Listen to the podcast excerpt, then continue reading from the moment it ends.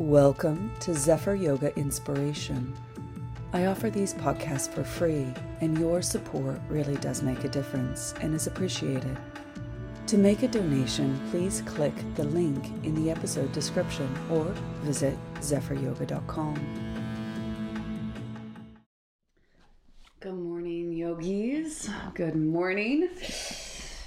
So, as you know, last week we worked with the seven stages of yoga according to Patanjali, that the light of your intelligence, called prajna, and that innate wisdom we call buddhi needs to go through seven stages to guide us towards the experience of the state of yoga, that liberation and that said enlightened state. So, we're going over the next few weeks through these seven stages and actually focusing our attention and really diving deep in understanding what this may mean to us. So, the first step is actually to help initiate and invite change, to change the way we are in the present moment, to be more conscious in the present moment, rather than unconscious, which most of the time we live in, either lost in thought, reflecting to the past, projecting into the future, and just trying to get our stuff that we need to do done. But it's, you know, our life doesn't really account for kind of time to just be. And we invest in a lot of doing doing doing. So that human doing um, and trying to kind of find our worth in that. And then actually coming to practice and learning how to be more and finding more worth in that. So as we sit on our pra- uh, on our mat and practice, we let go of the day that we we've had so far, and let go of the the rest of the day we're going to have, and we gift ourselves this time to rest in that being, that wakefulness of being. So this first step to working this uh, yoga practice is the first one is self awareness. Now, self awareness helps dissolve our mental and emotional affliction called avidya. This is one of the kleshas. And we recognize to regain our serenity, we have to learn to unveil our vision of being so short-sighted and or blinded by this misapprehension of our reality and pause and step back and expand our viewpoint, our perspective, and actually start to notice what's really kind of going on for us. So we use our practice as an opportunity to honestly self reflect and kind of notice this distorted negative illusion that we keep on recycling over and over again.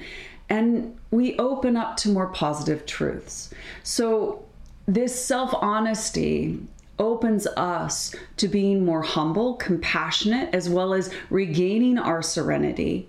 And we learn how to develop a more trusting relationship with ourselves. So, as we open to our heart, we start to recognize in yoga, they call it chitta, and it's said to be the heart mind. They don't actually separate them. And it's kind of like the chicken and egg. Did you think that thought and then you felt it? Or did you feel it and then you thought it? So they don't um, differentiate, they're the same thing. And the goal, according to the Yoga Sutras, to practice is chitta vritti nirodha. Chitta, heart mind, vritti, the roaming tendencies of the mind, and nirodha, profound stillness. So, what we're trying to do is create um, a profound stillness for the heart mind to rest as the self in the self. And in that complete absorption, hopefully transcending um, our kind of stuff and transforming into awakening to what it has always been that Satchitananda, who and what you are, um, that joyous experience of consciousness embodied as you. So, the first step first we need to become aware of our tendencies our issues our disturbances our habits um, of getting lost um, escaping, you know, exiting this moment, noticing what pulls us out of being present. And as we are educated by our heart mind, by recognizing maybe what pain and or suffering is present due to being a human uh, we open our mind and actually see our biases our judgments our insanity our habitual patterns and just our stuff that is kind of percolating up to the surface when we practice. So sutra 227 the seven stages of yoga, the first step it to liberation is to heighten our awareness to the human condition. And this human condition has four signs of s- symptoms of suffering. And this is in Sutra 131. The first sign that there might be some pain, there might be some dis-ease, is um, negative thinking. And so, watching as you're practicing, thoughts coming up, and you're like, wow, there's like such a harsh, judgmental persecutor kind of going, You're rubbish. You're not worthy. You're not deserving. How dare you? And this just constant negative self talk. The second thing to notice is emotional distress starting to see, um, you know, and name the emotions that are rising up, and whether they're influenced by the thought and or the the emotion influences the thought. We start to see how they correlate. The third is noticing the instability in your body. Noticing specifically in certain areas. You might have like sharp um, prickly somewhere or you feel really weak in some point. There's this physical psycho emotional holding pattern we call granthis um, that actually grip physically and then works with the whole subtle body in the chakra system and reasons why we have certain either lack of stability or too much holding patterns, which creates that tension and stress. And there's always information locked. So as we practice, we start to unravel these knots, and all of a sudden we become aware of maybe where we feel unstable in the body and why. The last is disturbances in the breath that mirror the disturbances in the mind. So you'll notice that you're either holding your inhale and your mind is holding, trying to control something, or have an anxiety fear response because you don't want to let go, or you're trying to kind of force a solution. Or you're resting on the exhale and there's this disassociation, this kind of almost like avoidance of just like, no, I don't want to be here. And or there's a fear of kind of deeply breathing um, in or out, receiving or letting go. Or there's speed bumps in the breath in the middle. So you just start noticing the breath.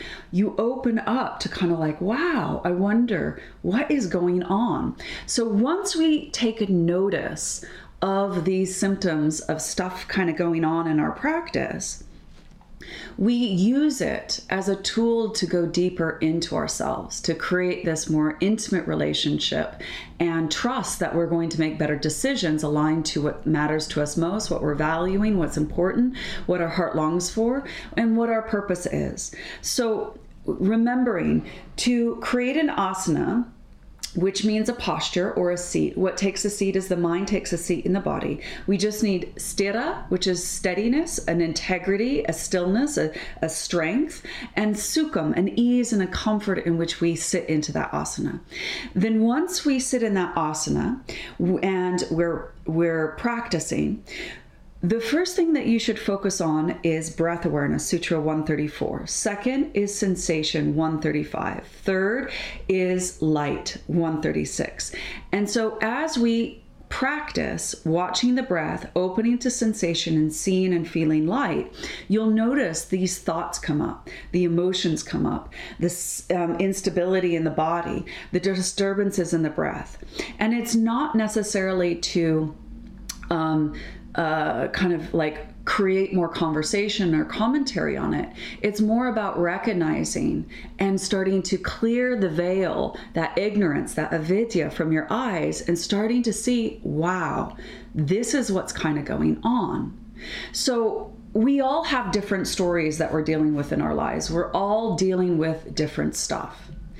Yet, we all understand that shared feeling of anger, of sadness, of lust, of passion, of grief, of self righteousness, of hurt, of stress, of worry, and, you know, most all other feelings.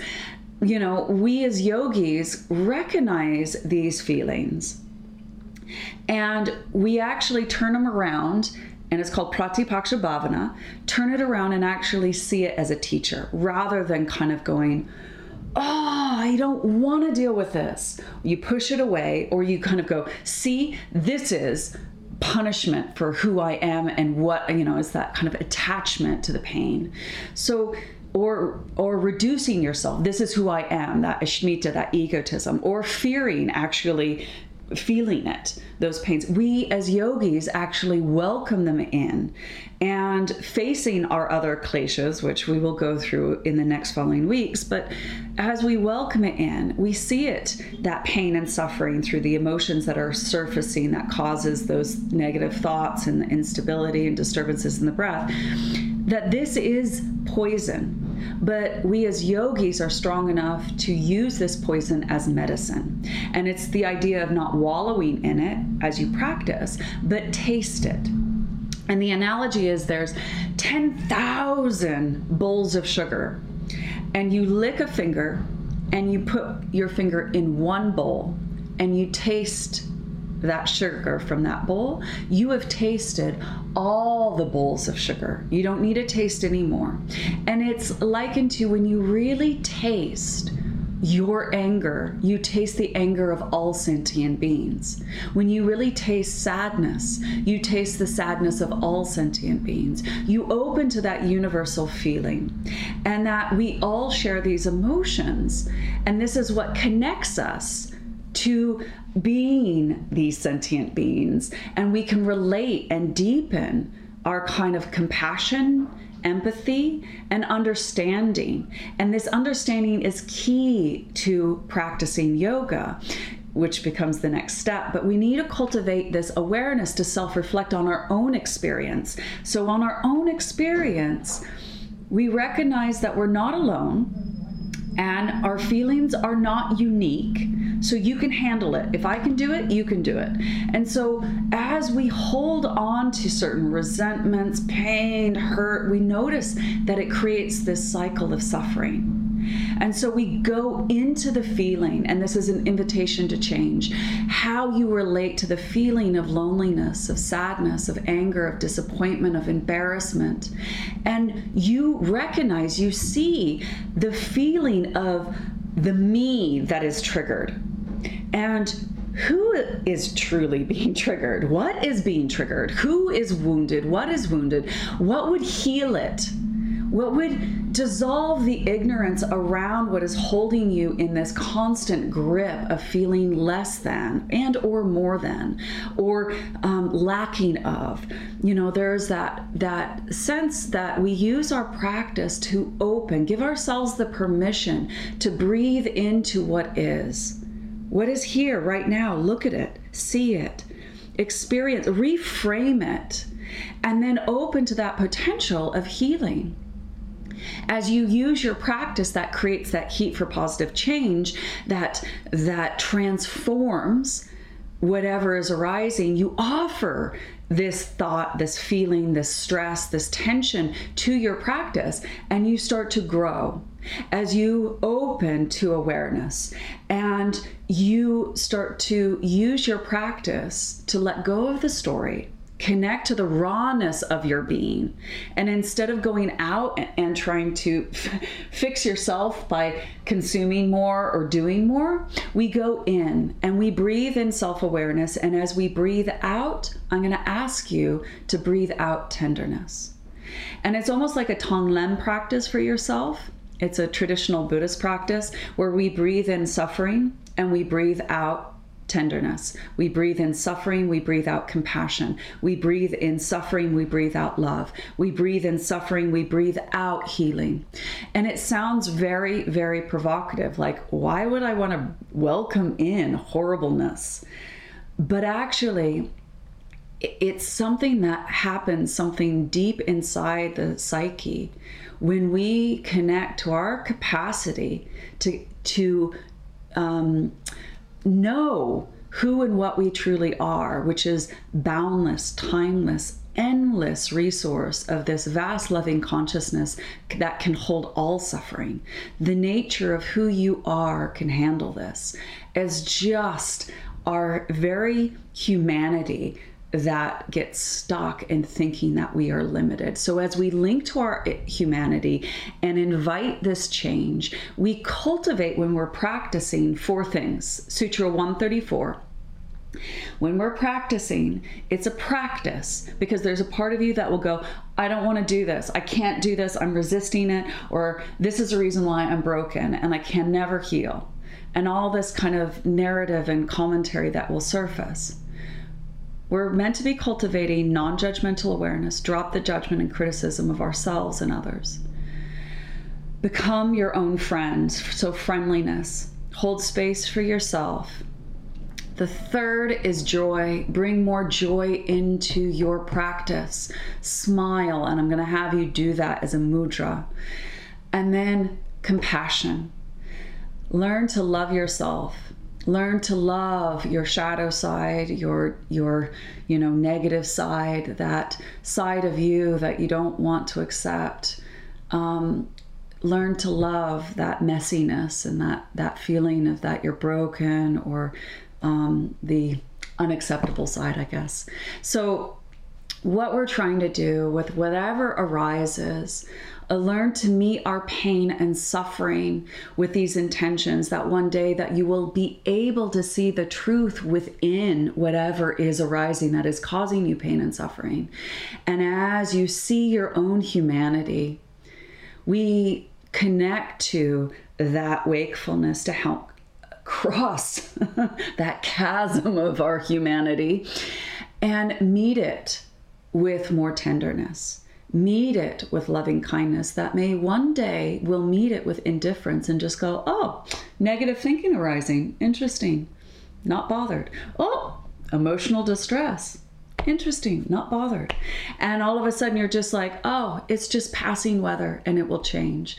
So until we can respond to what triggers us in a more loving kind way we will practice facing our reaction wakefully and go, wow, that's a strong reaction. Okay, what was I meant to be doing? Breathe in self awareness, breathe out tenderness. So I hope this will serve you in your practice. Um, because this technique is a really good way of self regulating off our mat when we are dealing with strong thoughts and emotions in our life. So, we're going to be doing Bhramari Pranayama in class, in practice. It's like the bumblebee breath, your mouth is closed, you're going mm, chanting om with your mouth closed. And what this does is it, it's this vibration that kind of rattles our nervous system and our consciousness and loosens our attachment to kind of like holding on to whatever is kind of going on to us. And we kind of loosen and unravel and we're kind of vibrating and stimulated and we go, oh, oh, that's the necessary buffer space I need to get away from what is, to step back expand my vision to actually take in all and connect actually what matters to me most. My basic goodness, there is a basic goodness in me. My desire, my deepest heart desire to be happy, fulfilled, content, and to feel liberated from what is causing me pain and suffering. And so there is that connection to then kind of going, oh, that's just thought. That's just emotion. That's not who I am, but it's just what I'm feeling. And when we lengthen the exhale um, by chanting, what happens is it creates that heat for positive change, so giving us time to kind of cook. but then Bhramari is quite soothing for the nervous system and mind. So, with the soothing of the nervous system, changing the quality of your energy, and soothing for the mind, changing your quality of consciousness. So, this is a profound um, practice, a technique to actually self regulate when your mind and body react and get triggered in life. So, with that being said, we're going to practice in the beginning, Bhramari, but I'm going to ask you to bring your hands into prayer And as we start our practice off, allow awareness to descend in and, and around your body. And know that there is a resource. We're doing it together. We're not alone in this experience. But what I want us to do is to bring to mind and heart today what is causing you pain and suffering, whether it's minor or major.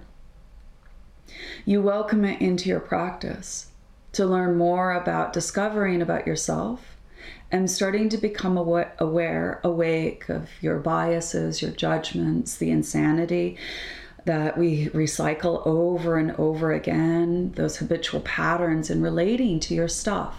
So, as we welcome whatever is causing us stress, notice the thoughts around it, the emotions around it, name it. Notice what it feels like in your body, where you feel it, and notice what's happening to the breath. Not wanting to breathe in, not wanting to breathe out. And just notice. This insight becomes the first step to freeing you, an invitation to change how you normally react and to be more present with this loving awareness, welcoming all, rejecting none, and seeing everything as a teacher. So, as we hand our will and our life over to the care of our practice, allowing this prana to guide us, we'll lower our hands and we're going to inhale, bow our chin from the crown of the head to the pelvic floor, reach your arms up. Feel how the body lifts, but prana, your breath, descends down into the body. And as you exhale, your arms will lower, your chin will lift. Notice how the body descends on the exhale, but the energy ascends, breath ascends. If you would like to continue to practice, find out more information about the topics discussed, or to donate to this podcast, please visit zephyryoga.com or follow the link in the episode description. I thank you.